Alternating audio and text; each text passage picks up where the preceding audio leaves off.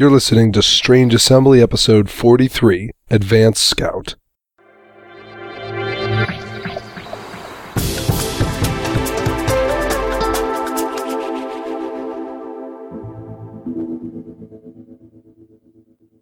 This is Strange Assembly, a podcast about card games, board games, and role-playing games with a focus on the Legend of the Five Rings universe. You can download additional episodes of this podcast via iTunes or on our website, www.strangeassembly.com. While you're there, you can check out our main page or stop in and say hi on the forums. You can also follow those main page updates on Facebook or Twitter. Any comments or criticisms can be directed to Chris at strangeassembly.com. Enjoy the show.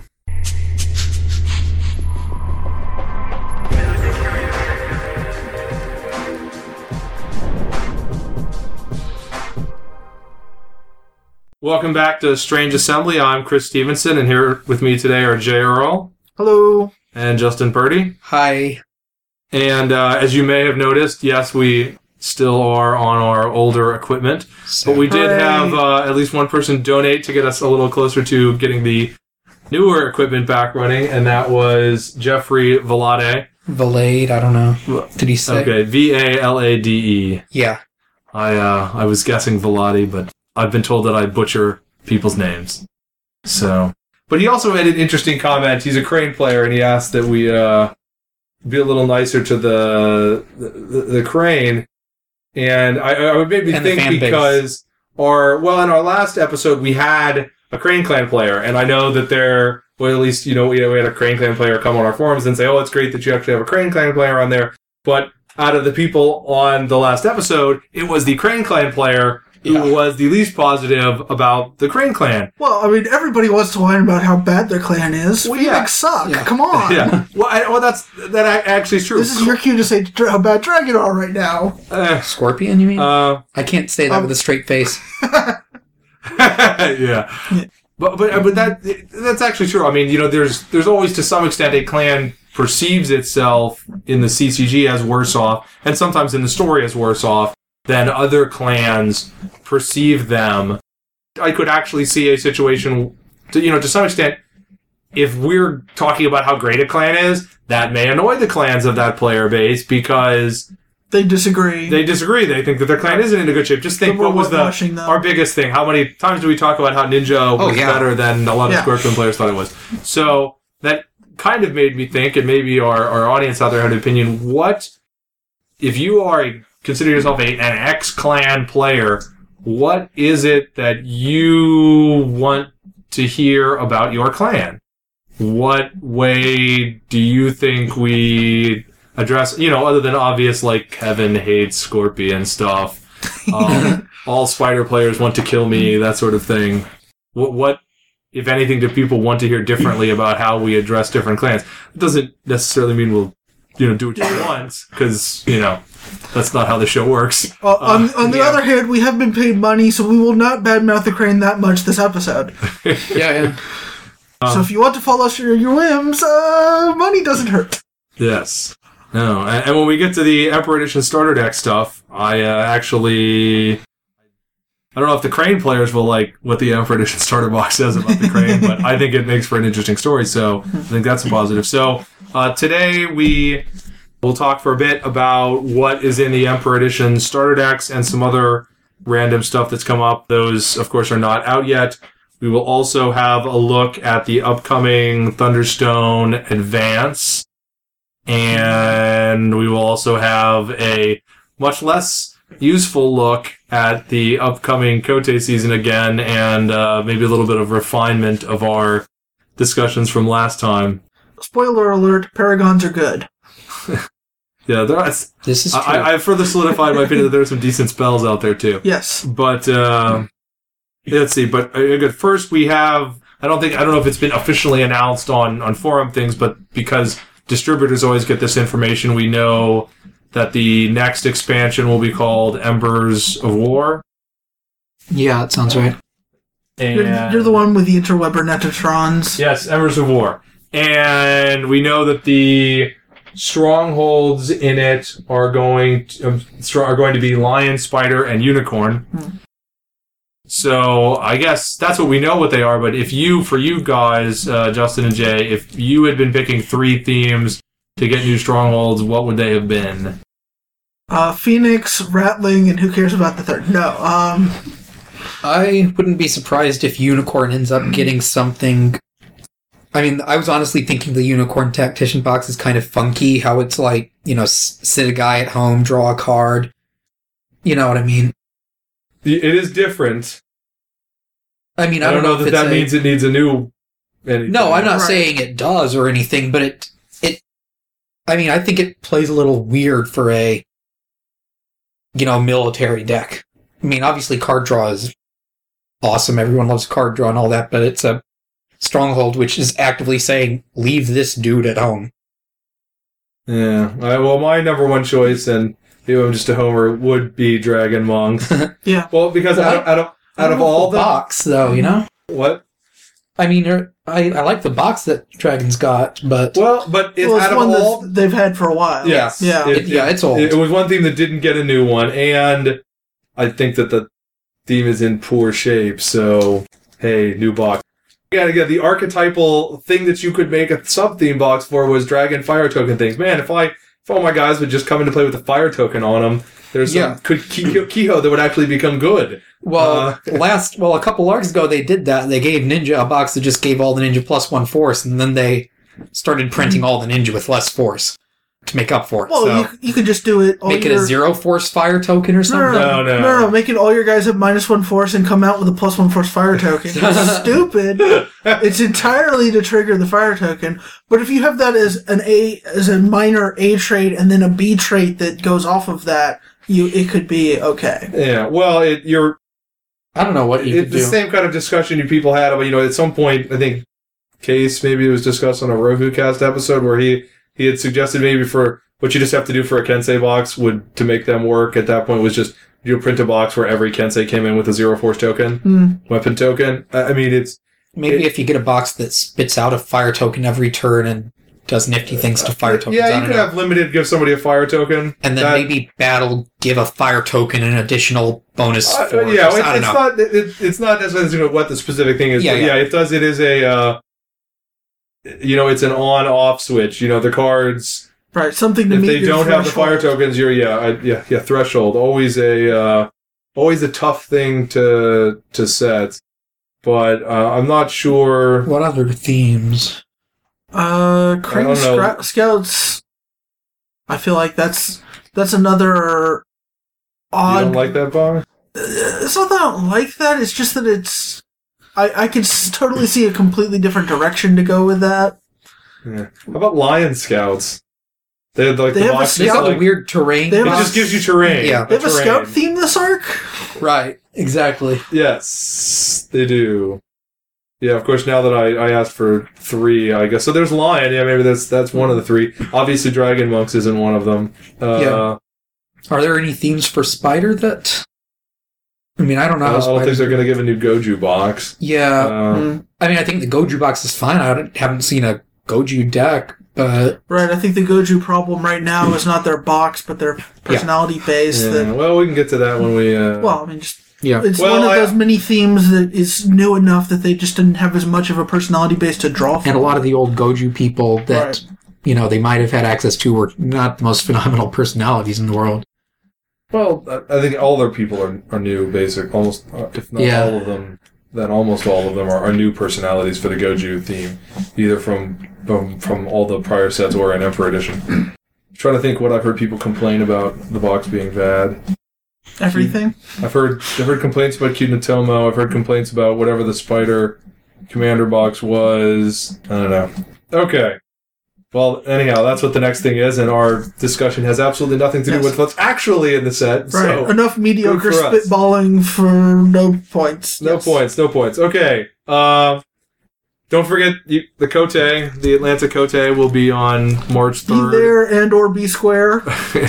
Your judges are all here. Yes. This is us. The three of us is the Kote staff. So Yeah, it's at Tower Games. Of course, you can go on the Alderac forums and get the full listings. It's moved since last year, but only like 5 miles away from where it used to be. The new address is there. It's the same store, but just, slightly different location. You get lunch with your Kote fee again.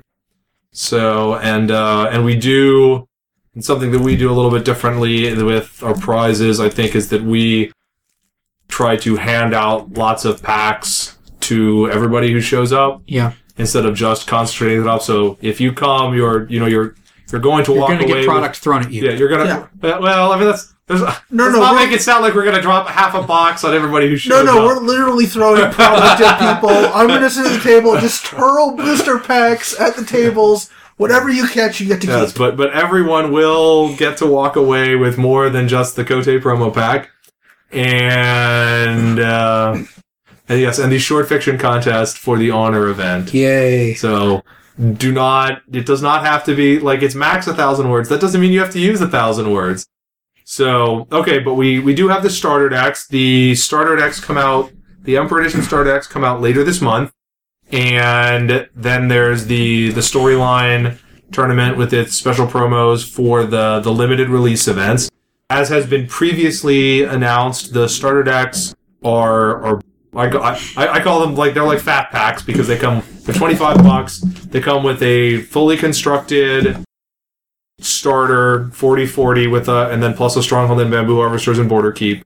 And then they also come with 3 booster packs, one each Emperor, Before the Dawn, and Second City. You get the 3 other Strongholds for your clan. You get 4 random rares thrown in. You get the 4 random rares, yes. And then, so that's all basically the stuff that we knew came in there. Get Imperial Favor. You get a Clan Favor. Yeah. So, I mean, the other cards you get 5. You get a 5 Koku card. You get some reminder information. Let's face it, if you're listening to this podcast, you probably know what the Imperial Assembly is, but it's there. You get a card about it. The customer service. Although, like me, you probably forgot about the charity card that they have available. Stone of Remembrance. Yes. Yeah, $5. Somehow I forgot the Stone of Remembrance. Good for you. There is the Experience a Personality send-in that we knew was going to be in here. In each starter deck, there are 8 different personalities, normal guys, and then your clan champion. I think it's 8 guys. Each of those 9 personalities gets a little bio, and if you want, you can mail in the bio of a personality along with the Experience of Personality card, and for each clan, the one of those 8 personalities who gets the most cards mailed in will get an Experience personality in a later event. Everyone has wanted to comment on this, so let me also note that there is a little bio card for your clan Kami.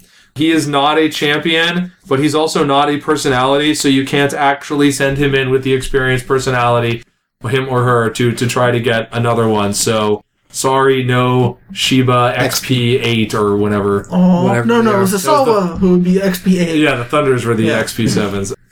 So, you also get 2 of the clan-specific glory cards, which is one short of actually getting a real thing out of it. Because I believe we were speculating on our last episode of what you'd need. We now know what you need for the glory cards, and to actually get a full set of the full bleeds and a full set of the rings, you have to accrue something like 8 of every ring and 21 of every glory card. Yes. Jiminy Cricket. Yeah. Yes. That's a lot. Now, in the deck, in addition to the cards, you get 6 sheets of tokens. What exact tokens you get depend on what your starter, what clan it is. For example, the dragon deck, all of them are different kinds of +1 force tokens, but half of them are fire tokens, and then there's a page of revenge tokens, a page of sake tokens, and a page of force tokens. Each, when I say page, it's a little sheet of 6. I think almost all of the clans have revenge tokens and sake tokens and force tokens as 3 of the sheets, right? Almost not all of them, but a large number of them. Scorpion's got poison and sake and force and chi. So no revenge. Okay, yeah. The some of them get wealth tokens. The crane get little favor tokens to put on Q Natomo. I mean, it's stuff that's going to be generically Mantis useful. Get a whole bunch of minus 2 gold cost. Gold cost tokens. And, of course, for Mantis, wealth tokens. Yeah. Well, I think, the Mantis and the Unicorn maybe got wealth tokens, at least. And you get a rule book. Yes, for the first... Yeah, big old rule book. It's a big rule book. It is a... It's a fat rule book. Pretty sturdy, fat rule book. So it's basically a 150-page rule book. But, I mean, it's normal card size and all that, but it's colored. It's pretty good, production value and all that. It looks nice. Yeah, it reminds me of the... It's not that big, but the Star Wars, the Decipher Star Wars CCG Special Edition, Starter Decks came with the, big rulebook that was this long. Yeah, wow. Wasn't it? It was not the rulebook; it was the glossary that was giant. Wow. Yeah, that's because that game had the rules, and then it had, each expansion had 17 pages of special rules for how the Hoth, shield generator worked. And yes. Each clan also gets a fold-out with a clan-specific story. Each of the starter deck boxes, and you were... Well, actually, before, how big are these? You were putting things in it, Jay. How big is it compared to a sleeved deck? Well, I mean, we were able to put in a sleeved deck, plus the stack of tokens, and still have room to shove an honor counter in there. It's a good-sized deck. But at the same time, you could put just the sleeved deck in there, and there's... I don't think you would fit a deck with deck backers. No. There's wiggle room, once you've got the sleeve deck in, it's not so much that the cards are flopping about and would, fall flat onto themselves. Yeah. I think they're nice, very nice deck boxes. Yeah, and if you haven't gone, by the time you listen to this, up on our website will be pictures of what's in the starter deck and what the box is. Look like if you want to check it out. But each of them, on the two short ends, it's got a clan... On the outside, you can see the clan champion and a picture of another personality. On the top of the box, it has a quote from the clan champion, which is, they're all in the form of "We will X." So the dragon one is the mighty, mighty, "We will contemplate." Ooh, that's right. Feared. We're going to think about you for a while. Apparently, that's not clan... right for the dragon, though, you have to admit. The Scorpion clan is going to dominate, apparently. According to Natoshi. Yes. We're going to discover. Yes, the spider will conquer, which I think we established about 25 years ago. Yeah. The lion are going to prevail. I'm not sure what they're going to prevail over, but they're going to prevail. The unicorn will explore, the crane will govern, the crab will endure, and the mantis will profit. Of course they will. Yes. On the inner part of the box... I think you've got your guidance and your... More card art for your clan. Is it not... It's your... the other side is your... it's the house guard, right? Thank you. Or is yours not the house guard? I think this is the house guard. You're looking at Scorpion. Okay, I think that's... Yeah, you have Celestial... the Celestial and the house guard, and then two other guys. And some other guys. So, and on the bottom... and then on the bottom, of course, you've got a little story. Some of them were interesting than others. This is what I was talking about earlier with the crane. The crane story is... sorry, crane players, is basically... Wow, the last 20 years have been really bad for the crane. But I thought that was interesting because it's actually more of a things are changing. And I liked the dragon story because, again, it was more of a things are changing. The dragon story and some of the... I think maybe the stuff in the dragon... I don't know, something else in there. But the dragon story was... Oh, maybe it was the bios when I was looking at. That's right. Each clan has a little card that's like a bio of the clan, I guess. Yeah. But the dragon very much have a... They are close to the Imperial line. They are in the second... Out in the colonies, they have taken it upon themselves to make sure that the Empress's will is enforced, as they interpret it, of course. Which may or may not annoy the tar out of everyone else that they're preaching at. That sort of thing. So, I like to see that sort of different thing. The crane had that, too. The mantis have been... profiting greatly from the Ivory Kingdoms over the last 20 years, although, as the starter box mentions, and as we just learned in the Jules fiction, the Spider Mantis monopoly on exploring things in the Ivory Kingdoms is coming to an end. That probably has something to do with the upcoming Kote season, because there's also a little advertisement in here for Kote 2012, claim lands for your clan. Gonna fight over provinces again. Yeah, the other clans, I don't know how much we necessarily learned new. The unicorn box mostly it talks about how they've built this land route over to the Second City the crowd talks about allying with the Scorpion, and he questions sort of whether or not an empire that teams up with the Spider is really an empire that deserves their protection. The Lion one is also just upset about how lousy things have been for the Lion, but we've more gotten a picture of that from the fiction. The Scorpion one is they're going back to being secret guardians, and they make them sound like the Atomo. Yeah, they talk about pitting the clans against each other, which I didn't think was the Scorpion's job, but, sure, whatever. Yeah, but... it's not their job, it's their hobby. Yeah, and they do... It comes in a different sort of starter deck box. It's like a... Looks like a board game. Like a board game box. So it's even got, on the back, it's even got the little icons that they give for age level and number of players and play time that you'd see on a board game box. But it's a pretty nice looking box. There isn't anything inside the box to help you use it to carry anything around, unless if you actually buy all 9 starter decks, you could just use the starter deck boxes to hold 9 different decks in here reasonably well. I don't usually have 9 decks together at any one point in time on my best day. So... No, but I know several suitcase players who have one of every clan or have at certain points in period time from and among them. It'll be a nice carrying case for those kind of people. Yeah. If they don't have it already. Well, plus, personally, I like to keep my rares in smaller boxes by set, sort of. So this would let me do that and have a couple of decks in and just have one box that I'm carrying around instead of 7.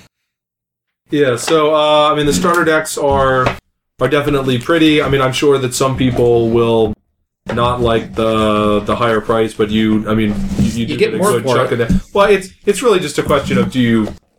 you at least get another... the other Emperor Edition pack you care about anyway, so you're getting a couple of boosters you may not care about, but all in all, it's pretty nice looking. I haven't rooted through the contents of them. I'm not...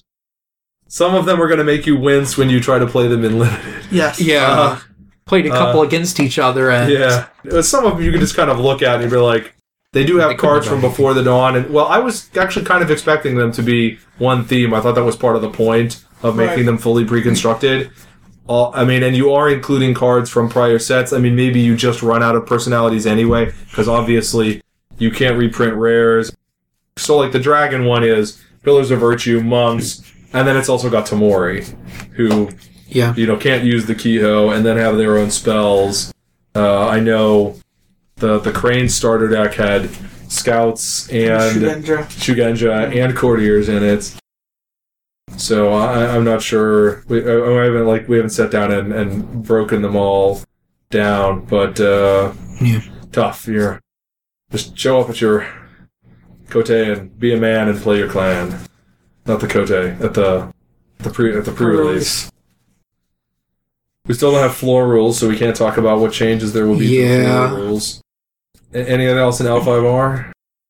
That's happening other than the actual cards that we're going to talk about after a break? I haven't read the latest story, I don't know. The latest story, the very latest story was about Jewel Champions, mostly, and it also... The governor of the Ivory Kingdoms, or the colony, or whatever, opened up everything. She's like, that's it, we're done with just having Mantis and Spider, which obviously has been in the works, a decision that has been in the works for a while since it ties in with the Kote season. It's going to be a new edition of D&D, that's different, although it doesn't really have anything to do with L5R. Unless they decide to make L5R the Oriental Adventures again. Yeah, well, I think they'd have to do better. They'd have to sell better to bother with that. True. D&D. I'm not saying they will. I'm saying that we tie it in. It's kind of interesting. It's kind of rough for D&D. I really, really like 3rd and 3.5. Everyone did. And I know that there are, various sort of other reasons and subtleties that people put on it for why 4th edition is getting thumped by Pathfinder. I don't know if it's getting thumped, but getting beaten by Pathfinder, which is basically... D&D 3rd edition tweaked. I mean, they're getting beaten by their own old product.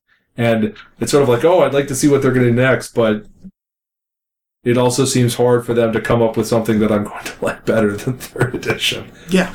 I mean, you guys have actually been playing. We played a little bit of fourth, right? You did. Not much. We did, and it just holidays kind of like it had life in the system. Theme mechanics matter, but theme matters, I guess. I mean, I was mostly okay with it, but there's some people who, I mean, if you like the stuff in third edition, the customizing stuff and the playing around with 4 or 5 random prestige classes and all that kind of stuff, that you're not going to like fourth. Well, I don't... Fourth lets you make choices. They're not as wide a range, but you get to make choices. The problem that I had with fourth, I mean, the active problem, and maybe I wouldn't have liked it as much as third regardless anyway, was that it didn't... They homogenized all the classes mechanically, which made them very, very balanced. But completely unflavorful. Yeah, but they just sucked all the flavor out of them. What's the difference between the rogue and the fighter other than what little they have available to them? What little bonus goes on the end after you stab the guy. But you can sign up for open playtest for that if people care about that sort of thing. But... I don't know why. Sorry, L5R people insisted on putting the random D&D thing in there. Doesn't even get its own segment to warn you. Right, and we're much too lazy to edit it out. No, I just don't. Okay, lazy. I don't know if lazy. Lazy's the wrong word. Is unmotivated and lazy the same thing? Subtle, but important difference, I suppose. Okay, let's terminate this segment and with tell you guys prejudice. About. No? Okay. Right, yeah.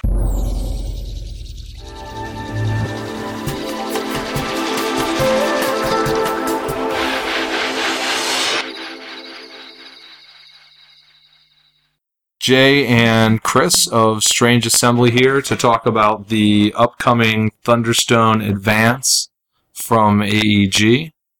Thunderstone was basically the second deck building game after Dominion. It has hit about 5 expansions, and Thunderstone Advance is something of a reboot and refinement and new entry point into the game. What was your general impression of Thunderstone Advance, Jay? I enjoyed the game. I do feel like they did do a good job of refining the game, making it cleaner and adding new elements that were interesting. Yeah, if you haven't played Thunderstone before, the basic concept, it is a fairly straightforward deck-building game, or as AG likes to call it, deck-building with a purpose. When it was that needed more of a distinction before the deck-building genre started to actually get more different kinds of entries with it. It has a traditional fantasy D&D sort of flavor to it, although with Thunderstone Advance, they're actually creating more of a backstory, a story and world. Right. This just a little bit right now. It's not, I can't say it's great, but it's not a bad story. Yeah, and I think they're publishing some fictions on the website. The cards have flavor text now as one of the changes. I think there's more of a thought of what exactly the names and titles on the cards mean. Why are you attacking all of these random undead? Oh, hey, there's an undead summoner that you want to kill. That's why. Yeah. But yeah, it has a lot of your classic fantasy types. All of the characters are, they're the heroes, rather, are fighters or wizards or thieves or rangers. And the basic things that you do during the course of the game is you build your deck by going to the village and buying equipment and spells and recruiting heroes, and then you take them and you go into the dungeon or the wilderness and defeat monsters for victory points. More or less, yeah. Speaking of, you mentioned into the wilderness. That was one of the things that the new additions with this edition that I liked was before you were only going into the dungeon. Now you can go into the dungeon or the wilderness. Basically, there's more wilderness to explore, but it's not quite as dark. Yeah, I think, a little bit of sticking points about trying to teach people Thunderstone that confused people a little bit was that there was a light penalty based on the rank of where you were in the dungeon, except the numbers didn't add up, like a light penalty of 1 was an attack penalty of 2, and then you used light to cancel out the light penalty, and they've renamed that, so it's now a darkness penalty, and the darkness penalty isn't always -2, it depends on whether or not you're going into the dungeon or into the wilderness, and they actually, I think, recommend that you start on the wilderness side, where it's just a darkness of 1 is a penalty of 1. Right. And you have the option, yeah, but there are now 4 ranks if you go the wilderness. And when we talk about, you know, the other side of this, there is a full-on board for the game now. It's nice and spiffy. You don't have to guess where you should be putting things. Adds a nice order. So it's much better where, hey, these are the spells, these are the weapons, these are the heroes. Yeah, and even if you didn't need that sort of system, because the board itself is not, if you're an experienced Thunderstone player, the board is not strictly necessary, right. But I think it's especially helpful with newer players. Like, for me, this is the sort of game where I can get my wife to play it, but it's maybe not her favorite thing, but it's like just at the edge of the sort of complexity that she's willing to tolerate, and the light penalty was one of those issues, and in Dragonspire they had introduced the little mini board that was just the dungeon hall, but it was kind of dark, and it was still kind of hard to read what was going on with the light penalties, and it didn't put them as well, and the new board is, I think it's much sturdier, it's got... Looks really nice. Yeah, a much crisper finish on it, and it's, I think that one little complicating thing is that it's much more clearly visible on the board, which I think is helpful for teaching new players. The board is also divided into 2 chunks now. The place where you put the heroes is guilds and taverns. The place where you put the weapons is the armory. The place where you put... Then there's... The items is the marketplace. Spells go into your wizard's college. And then there's just a little section for... The town square for the villagers. For villager cards. And the difference that also makes is if you're using the default setup rules, it acts as a limiter on a randomized assortment of cards, so kind of getting out of hand. You don't end up with 37 weapons and nothing else. Or... Yeah, there are, I believe, 3 weapon slots, 2 item slots, 3 spell slots, and 3 villager spots. In the default setup rules, you can't have more than that for the game. Of course, you also very obviously have an application for that if you're playing some of the Epic Thunderstone variants, which they also have in the rulebook here, where you want, you know, a couple stacks of villager cards, a couple stacks of items, a couple stacks of weapons. It gives you a nice labeled spot on the board. One minor quibble with the board. Basically everything that you want is got a place on the board except the XP. There's an area, a blank area where we were putting them, but there's no, hey, let's put the XP here. Incredibly minor quibble, I know. That is an incredibly minor quibble. But what else is new in the game? There are new starting decks. Well, there's only one returning card in the starting deck, although they are largely the same thing. The Torch is the one returning card. You have the Militia and Dagger replaced by the Regular and the Long Spear, and they're slightly better, and I think the point of that is one of the things that I think has been picked up on as more companies make deck building games is it seems to generally be more enjoyable for people if the sort of initial terrible cards go away more quickly. And I think one of the brilliant things Nightfall did was every single card in your Nightfall deck, the opening deck, goes away after you play it. Yeah, and these don't automatically go away or anything, but by making them a little bit better, it makes them less painful. They're still the same basic thing. 1 attack for the regular, 1 attack for the long spear, but there's a bit of a combo where if you equip a long spear on a regular, you get to draw a card. Yes.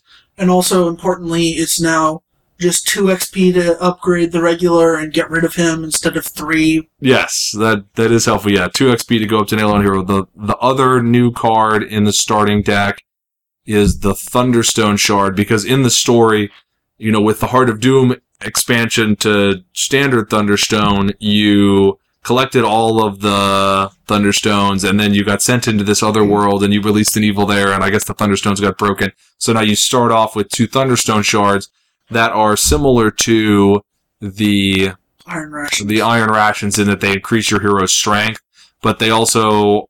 Well, they are themselves worth a victory point, but that doesn't really matter since everyone's got them. Yeah. But they also have a Spoils ability, which still trigger whenever you defeat a monster, that just gives you some extra XP. So it's another way of getting you to the more exciting, higher-level heroes faster and making your starting deck just a little bit more exciting.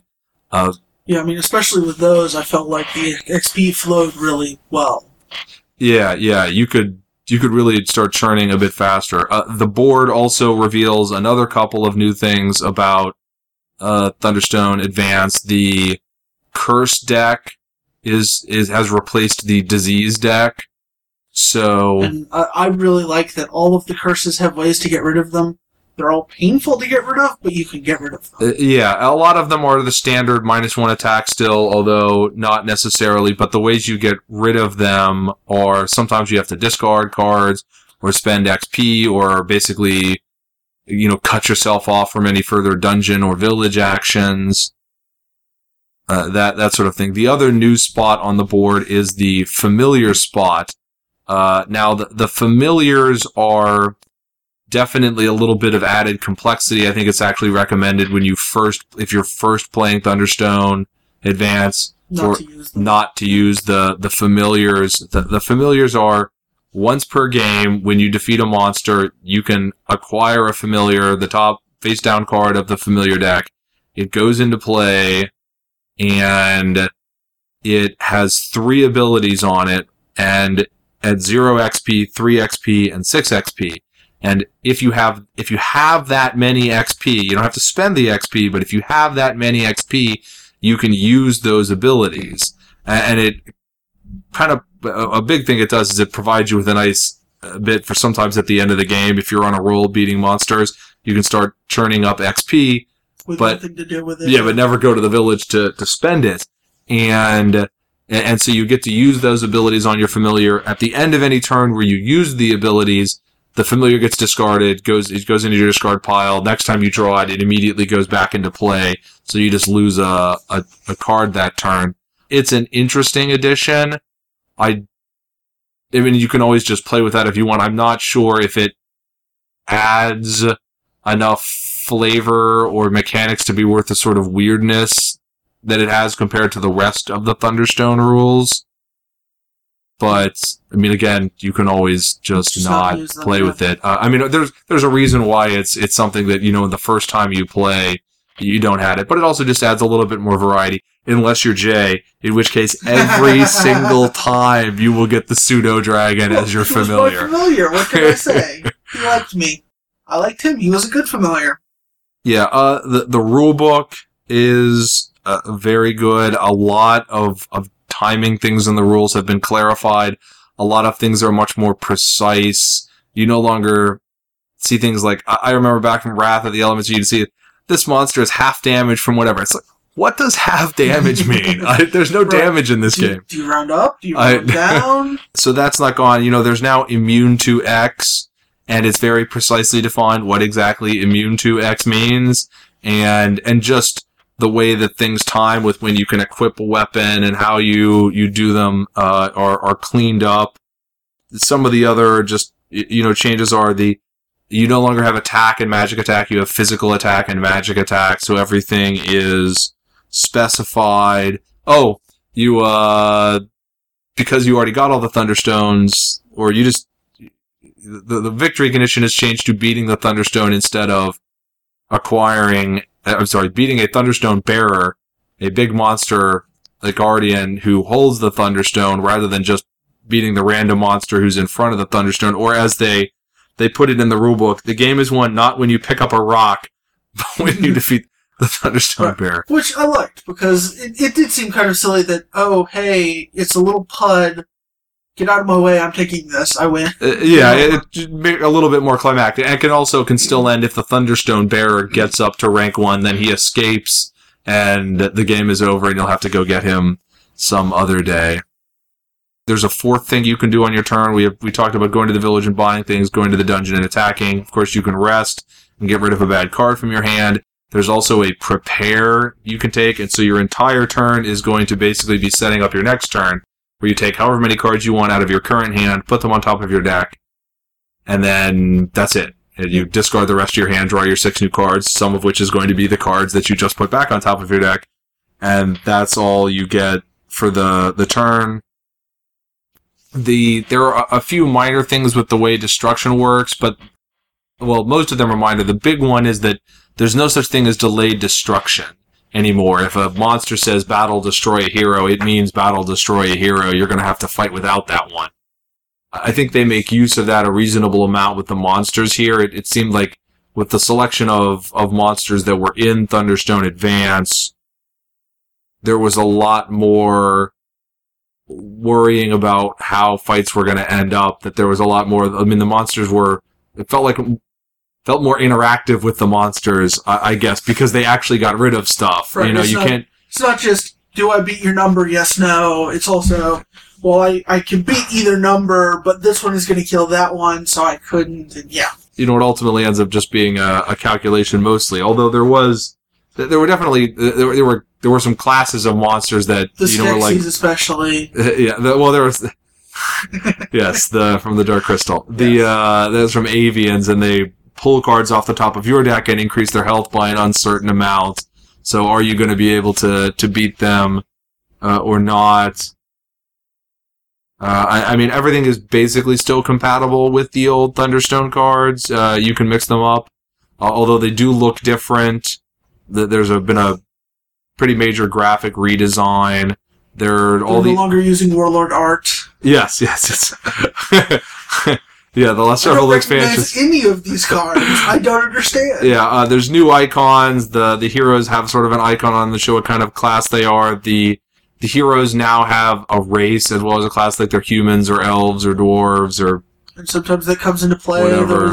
There was a weapon that was like, oh, this is a dwarven weapon. Any dwarf can use it regardless of their strength. Yeah, and anybody else is going to have a hard time because it was a high weight.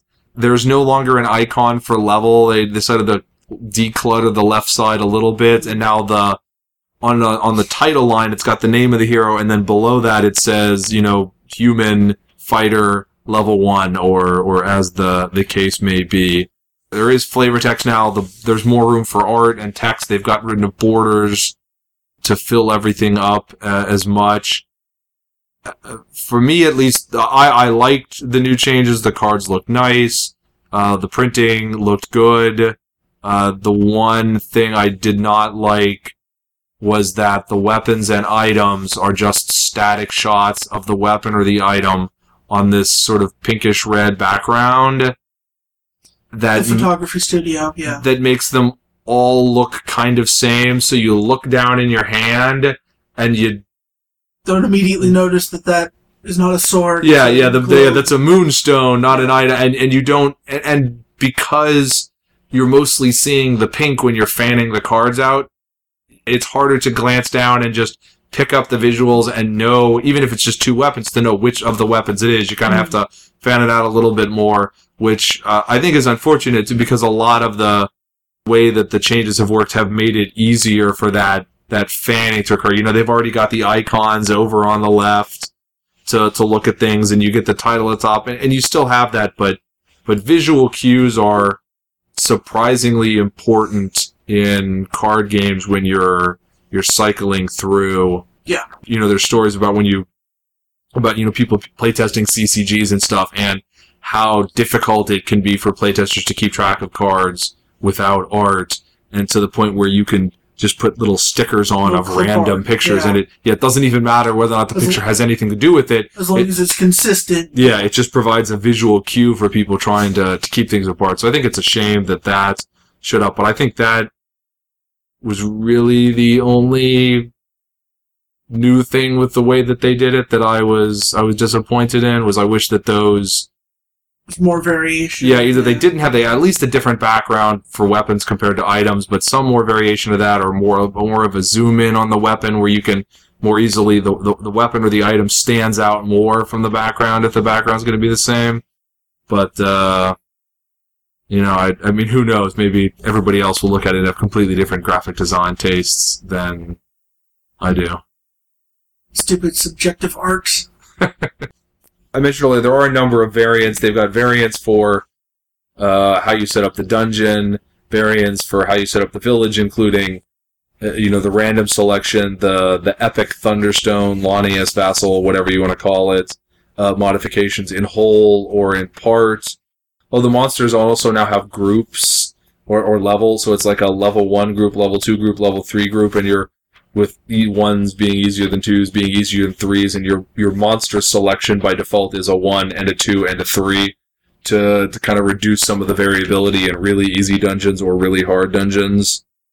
Which is not to say you can't still get stuck when, oh hey, it's 3 of your level 3 guys up front, but yeah, you don't get permanently stuck where it's all level 3 guys. Yeah, well, and that's one of the variants that you can do for the monster setup is to just put all of the level 1 group monsters first and then mix up the 2s and the 3s, so earlier on people can get things rolling. I don't. Team Militia can go. Yeah, well, I think many people find that, I guess, more important than to me to have it be consistent. I find it to be a little interesting to have things change up a bit from game to game, where some games you can plow on there early and some games you don't get to, and maybe it affects what you're aiming for buying. But to go in with the story aspect of it, they also have scenarios now where, you know, it's got a preset side of the board and a certain categories of monsters and a particular guardian or Thunderstone Bearer. Like in Thunderstone Advance, there are 3, you know, boss monsters to defeat, and each of them is the boss monster for one of the 3 scenarios that they put together that ties into the story. Each one is guarding a different tower that you're supposed to be attacking. Yeah. One's got a lot of undead and that sort of thing. And I thought that was an interesting addition. I haven't really hooked into the storyline yet to where I really know, like, okay, I don't know who this character is, who we're really fighting, right, but at least you get the whole, okay, you're a necromancer summoning a bunch of undead that have taken over this tower that we have to go through the wilderness to get to. Right, I mean, the story's still too new. I mean, I read it earlier, and one of the places is, like, Kedlaren, but I kept thinking in my mind it was called Darren, because I recently read those books, and yeah, I need some pronunciation assistance on some of the cards. Yeah. So the scenarios are the Tower of Corruption, the Tower of Compulsion, and the Tower of Contempt. Clearly, the Thunderstone monsters need to have a Tower of Chris. That is truly scary. Good luck with that. Yes. I'm sure that's got a very fantasy sort of vibe to it, right? Mm-hmm. The Tower of Chris. But I think overall, Thunderstone Advance is definitely a good refinement and improvement on Thunderstone. Yes. If you already like Thunderstone, I think it's definitely something that you'd want to pick up again. It definitely will continue, if you want it to, will continue to work with your existing cards. I mean, I'm sure there's going to be a few individual cards here and there that are awkward under the... And I mean, also importantly, unlike sometimes when you get a re-release, it's similar enough to what you've already got that you don't really feel like you should be spending all the money just for a new thing. Whereas this, I feel like, is sufficiently different from the new one, or from the original, that even if you have the original, you're still getting your money's worth by getting this. Yeah, and it does seem to have a good... And if you haven't played Thunderstone before, if you don't have Thunderstone, it's definitely the place where you want to get into.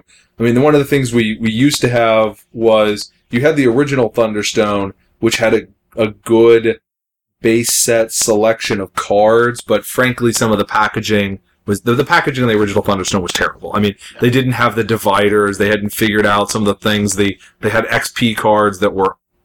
Sorry, guys, we're pretty bad. It was the second game. The only competition at that point was Dominion, so they hadn't... And then you got to Dragonspire, and it first introduced having a board and having XP tokens instead of the kind of indistinguishable cards, and it had the dividers, and the problem I had with Dragonspire, although I liked Dragonspire, was that as a base game, the selection of cards did not feel very base gamey. It more felt like an expansion. So it was like component wise, it was the great starting point, but gameplay wise, the base game was still the right starting point. And I never really knew what to tell new people. It's like, I like Thunderstone. I'd like to recommend Thunderstone, but I don't really know exactly what you should get. But now it's definitely got Thunderstone Advance. It's got a good, base set selection of cards to go for.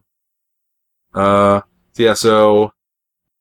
that's Thunderstone Advance. If you like the fantasy milieu, if you like sitting around and having fun with people in a game that's not super deep, then I think you'll enjoy it. I mean, if you're looking for mega war game 4-hour strategy, then obviously it's not aimed at that sort of audience. Right. But I mean, if you're looking for that, what are you doing listening to a podcast? It's turn 4. Come on, man.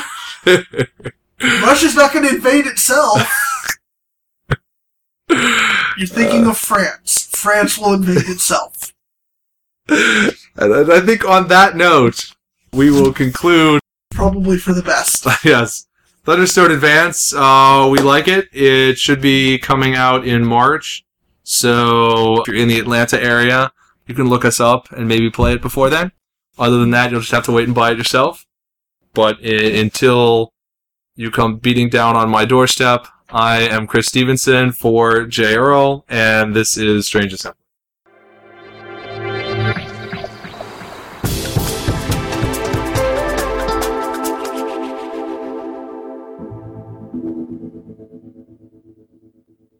Now for our last bit today, I think.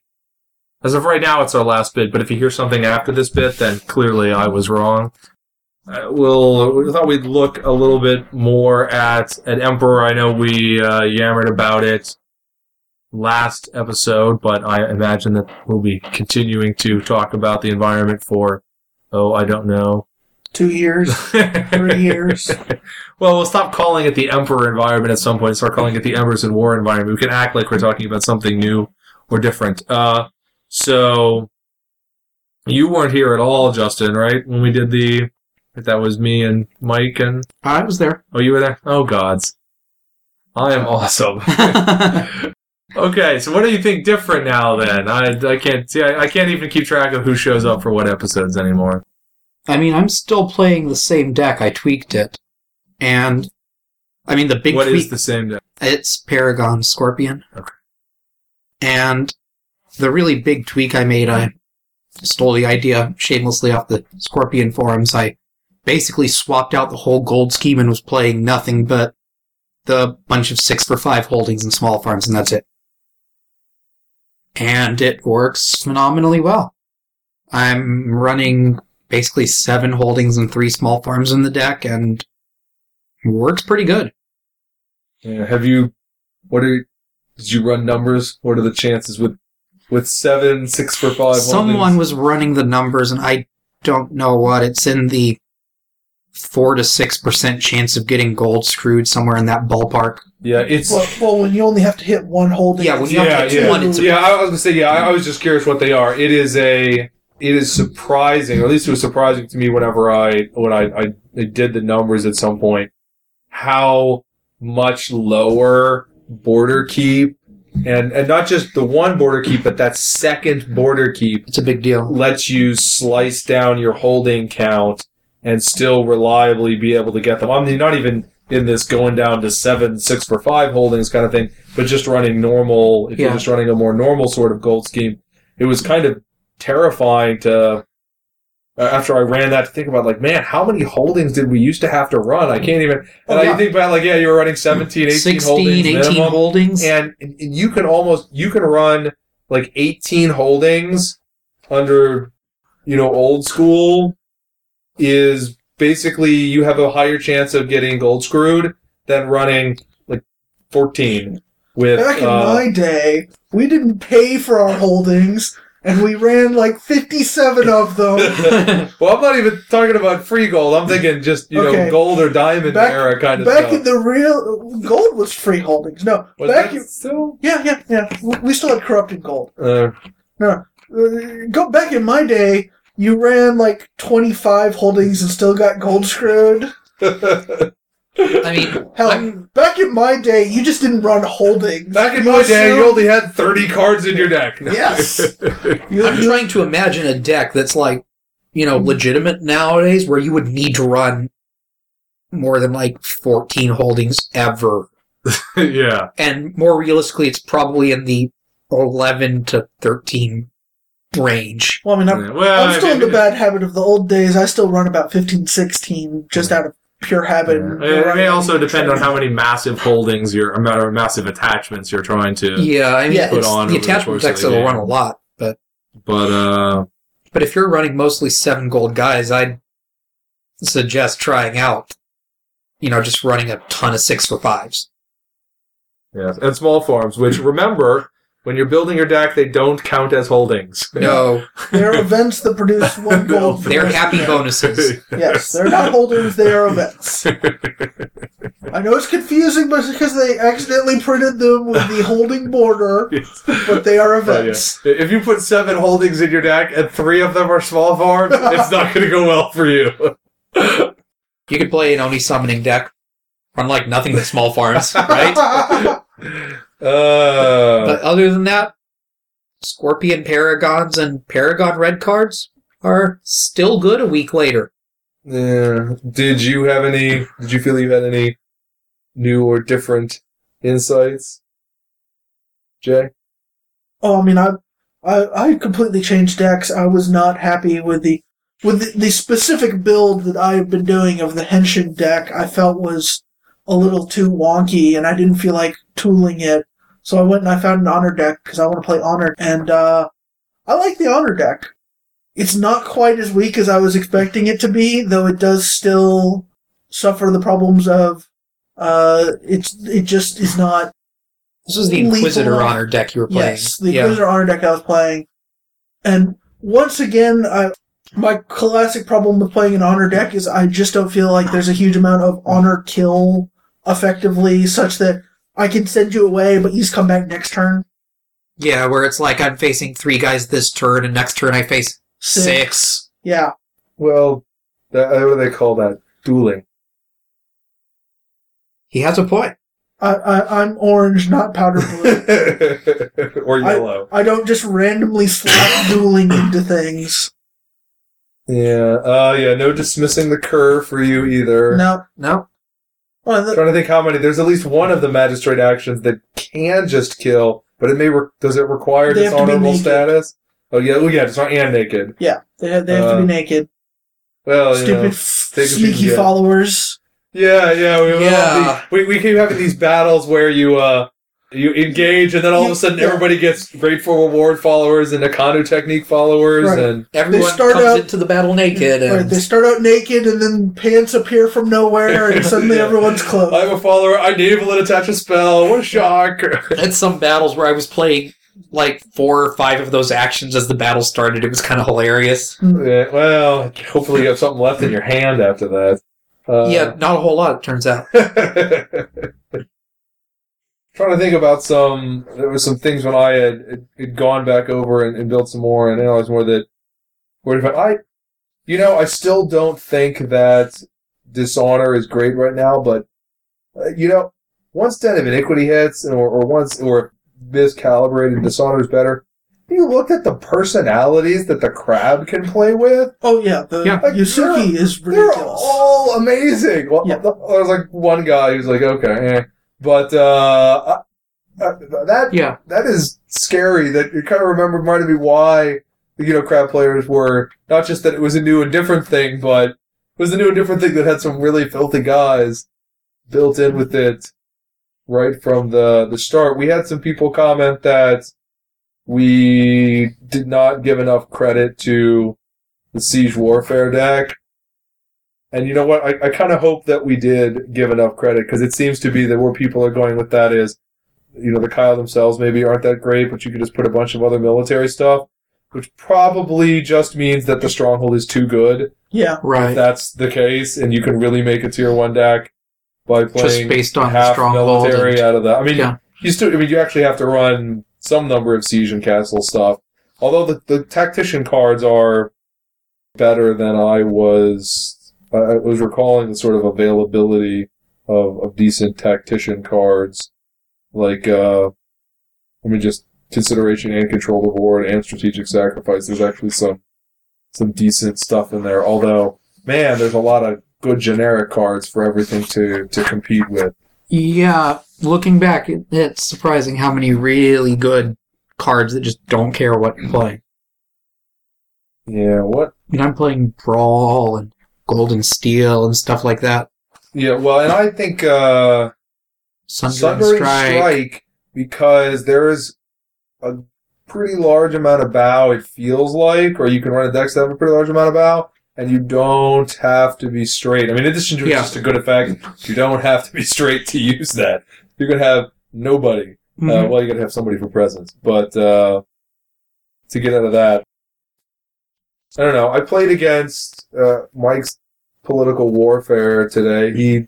The game was close. He didn't feel just hapless with that, but yeah, it does. I got to looking over more. I kind of had to agree with him that the Crane do feel like they have a series of themes that are not on the great side of things. I mean, they're not bad, but they're not anything that you're really going to be scary about showing up across from you. You can still feel a good deck for sure, but... Right. I mean, I sort of feel like Emperor Edition going in, everyone's about average on par, but that's because the clans that have really good themes also have really bad themes, so the average is out. No. Whereas Crane, all of their clans are good. All their decks are good, but not amazing. Yeah. Right. They don't have that one amazing deck. Mm. Well, and there are just... For each of their honor themes... Which is they have a number of really good cards, which is why I still sort of like the Kitsuki Investigators better. Although the Kitsuki Investigators, I think, maybe have an overall less helpful range of personalities. Yeah. You just get to smush the two Crane's fate decks together and pick out the best stuff. You know, you can pull if you want. I mean, you may have issues with your focus values at some point in there, but you can pool stuff like Sanction Duel and Steel on Steel and Discovering a Conspiracy away from the Magistrate decks, and then you can have Empress's Address and Accidental Confession and Dismissing the Cur out of the Courtier deck. You've got a super ability to make use of Duel of Haiku on top of that, and you just blown through half of your Fate deck with cards that feel fantastic. I don't know that just smooshing them all together like that is necessarily the best, ends up with the most tuned deck, and you still have to deal with your personalities not having as much personal honor on the whole. But really, really nice. I was kind of in an I don't know position about some of the Shugenja honor. I don't see how the Tamori pull it out now. You might run Kitsuki out of the Tamori Stronghold with the Tamori unique guy who's awesome with the Stronghold, but I don't know really about the rest of the Tamori. They don't seem to get it done. What about Lion? We got to see some more Lion today. Do we have anything to add to them other than, yep, Lion Paragons are good. Yep, that Tactician box is really great. Yeah, basically all I played was the Tactician box and Paragons, and that's about all I have to say, really. I mean, it was the same kind of thing again. Yeah, their scout selection is still mostly lousy, although at least Sakasa is really good. And I think Randy was playing the 4 copies of Iron Will, Effortless Counterattack, or something like that.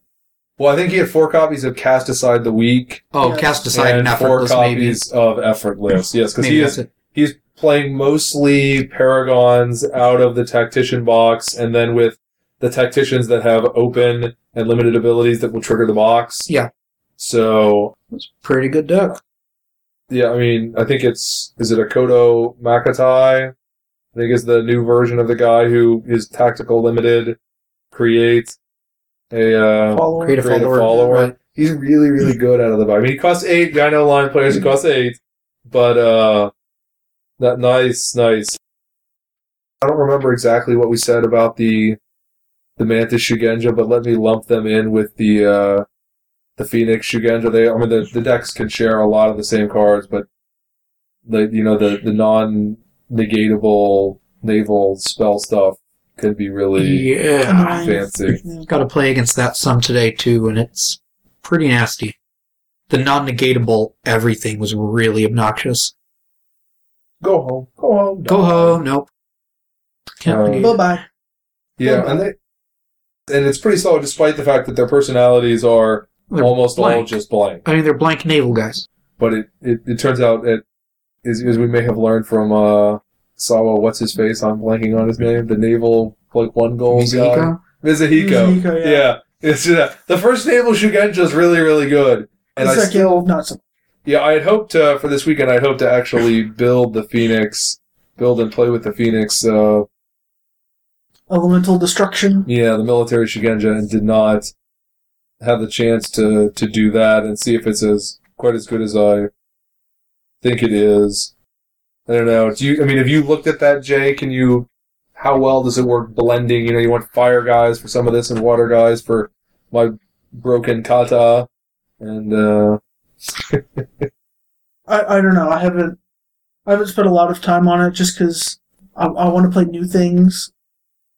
But, it on the one hand, it looks good, but on the other hand, unlike the Mantis, where they're fairly heavily water and thunder, we're a little more diverse in our elemental traits, so it's hard to get good Shugenja with the element traits you want, necessarily.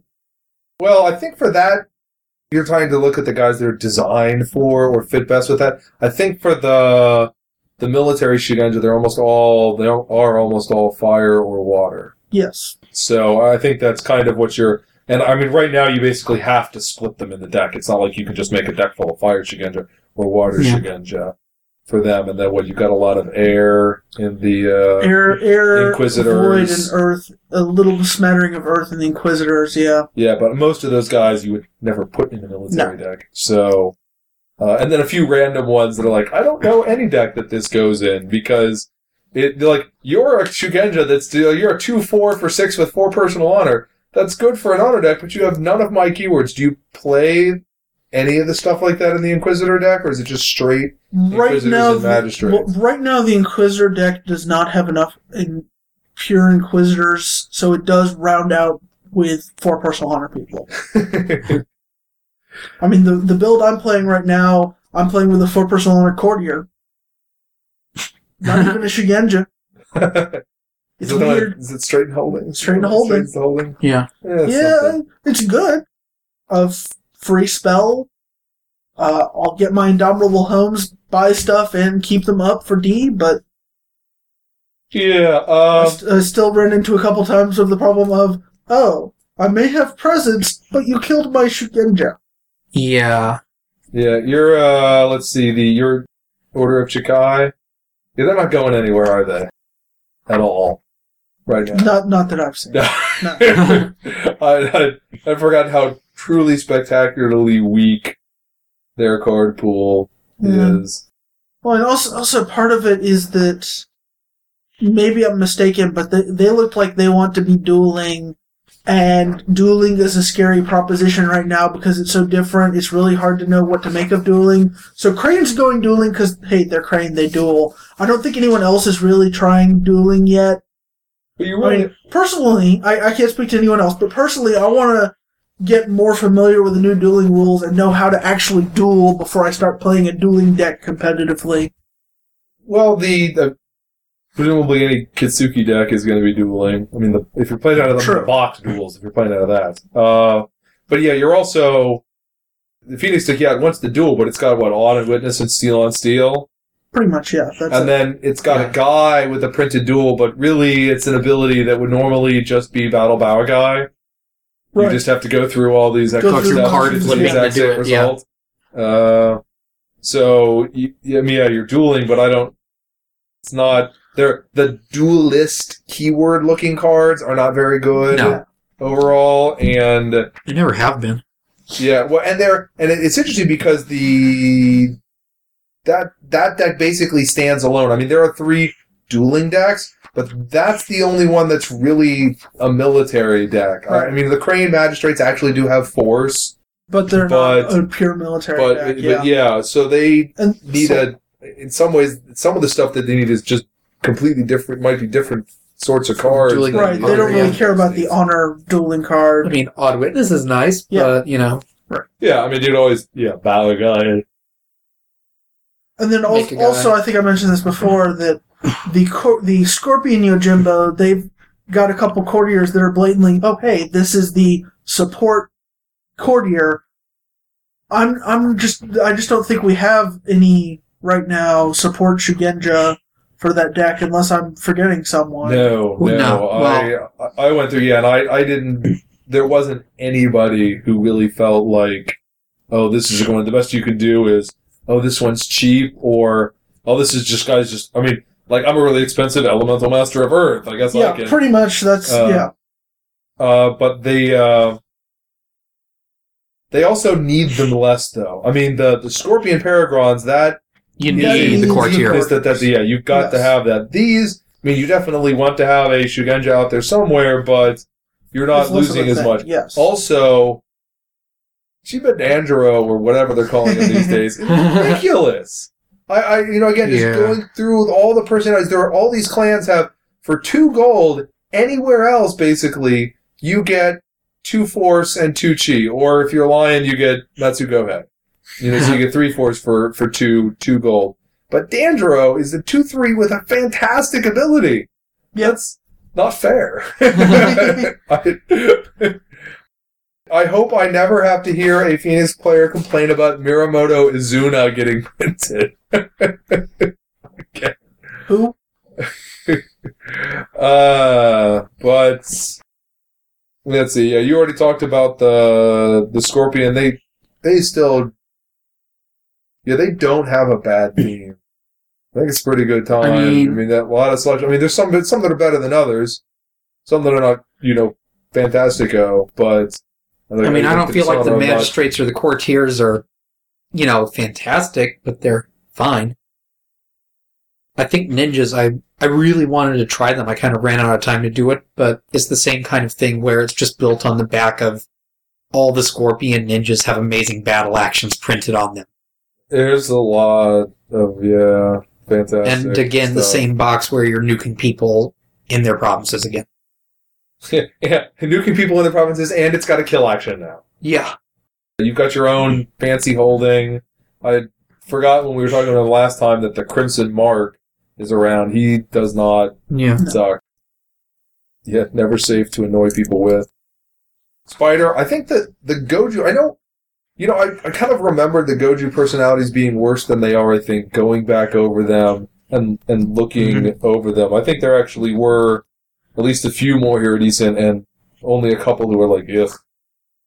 Not that that's really a stunning endorsement. It was slightly better than I remembered. Not all the personalities were ugh. Although, again, you can only go so far with the amazing box. With the amazing box like that. Yeah, I'm also... yeah, the commanders... I'm not impressed with any of the commander selection of personalities. I mean, not that there isn't anyone who's any good in that chunk of stuff. I mean, Moto Zhao and Huarang are great for the Unicorn, but, I mean, nobody is really great. Huarang just bows and straightens people. For the Spider, and as a clump, all of those commanders on average feel a little lacking. Although, again, Fate and Strike is pretty filthy. So, I'm also, the Battle Maiden personalities were maybe not as good as I was recalling them. A lot of the Battle Maiden personalities are never, amazingly impressive. There's some ridiculous actions, obviously, but... yeah, they're just paragons on horses. Yeah. Yeah. Yeah. It's only been a week or two or however long it's been. But, since we last talked, so we don't have any big earth-shaking changes in our opinions, but I guess a little bit of tweaks, maybe Crane's a little worse than we were thinking. Crab and Mantis are a little better. Spider, I think Spider's a little... well, no, they still got the Dark Paragons, though. And the, if nothing else, they got Paragons. But the Commanders, but I think Unicorn... looking at Unicorn again, they felt worse than I recalled them being. Not that makes, Battle Maiden's a bad deck or something. But, yeah... Of course, the three of us in the room are the ones who actually aren't participating in the Atlanta Kote. Woo! Yeah. We don't have to play in anything until that's sort of April. April. Right, that's sort of why I've been unenthused about playtesting, is I don't want to burn out already. I haven't been unenthused. I've just been busy. That too. I mean, I can heavily tweak one deck, but trying to maintain multiple decks is a little bit much at the moment. Tor doesn't play itself, so... Yeah. MMOs will do that to you. Yeah. Oh, yeah. How long till that goes free to play? A long time. It'll be a while. It's still doing fine. Yeah, well, what was the last... How many MMOs charge anymore? EverQuest? Tor, WoW, EverQuest does, I mean, Star Wars Galaxies did until Tor killed it. Yeah. I mean, there's a few things around that still charge. I'm pretty sure that, like, Ion charges, Are they still around? Yeah. No. Ion's still around and charging. City of Heroes is free now. Yeah. Yeah. I mean, I keep being tempted to go back, but then I'm like, yeah. You're not missing anything at City of Heroes. Right, no, I'll spend like 20 minutes in the costume creator and then leave. Yeah. I mean, because I guess part of the reason when if I sit down and try to play an MMO, I would just be like, why don't you just build this as a normal RPG with like a real story that I can just do instead of having all the pointless grinding junk in it? Well, then you would love Tor. But then Tor is supposed to actually have story. Tor, it's like Mass Effect, but there's all these other people, and then you're doing quests that are the same thing over and over again. But it's all nice and pretty because they ask you very politely to go and kill 10 whatever it is, instead of just being like, oh yeah, go kill 10 of that. Yes. And you can kill people. It did sound better than the standard MMOs with the notion of going through these different stories. Hey, soon you can have gay romances. Yes. Couldn't you already do that in Mass Effect? In Mass Effect. Oh. I will tell you, as playing a Sith in Star Wars, I have pushed so many people off cliffs, I can't believe it. Every time there's a quest and there's someone standing nearby a ledge, I'm like, oh, please, come on. Well, can't any Jedi do that? I mean, yeah, in theory. Light side Jedi can force push. In theory. But they don't get that as a mission, go assassinate that guy with the force? No, it's just part of the Sith life cycle. You come up, you're trained by your master, push your master off a cliff, take on an apprentice pushes you off a cliff. Or lava, you know. Lava works. Right. If you ever become a Sith, I would definitely recommend investing in a nice parachute. Some base jumping lessons. Do not take on an apprentice. That's crazy talk. Yeah, I've got an apprentice, so I know how I'm going to die. Much easier to practice base jumping. You probably need the apprentice to watch your back for a while until, he's the one who takes over stabbing you in the back. Look, if you just get the most incompetent apprentice possible, he'll never actually kill you, and he's the only one who can kill you, so you become immortal. Problem solved. That works, right? I'm sure that'll work out. Okay, that was some very thorough discussion we had there on Emperor Edition. That's... two different L5R segments that then ended on an L5R topic. Yes, we are dedicated to our craft. Stay tuned next week for our D&D Tor podcast. Until then, for J.R.L. and Justin Birdie, I'm Chris Stevenson.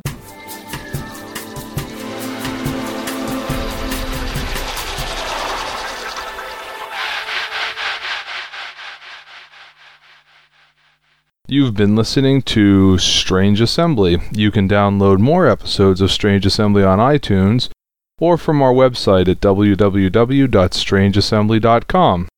While you're at our website, you can check out the frequently updated main page or talk with us on the forums. You can also email me directly at chris@strangeassembly.com, or you can follow Strange Assembly on Facebook or Twitter. Strange Assembly, either place. Thanks for listening.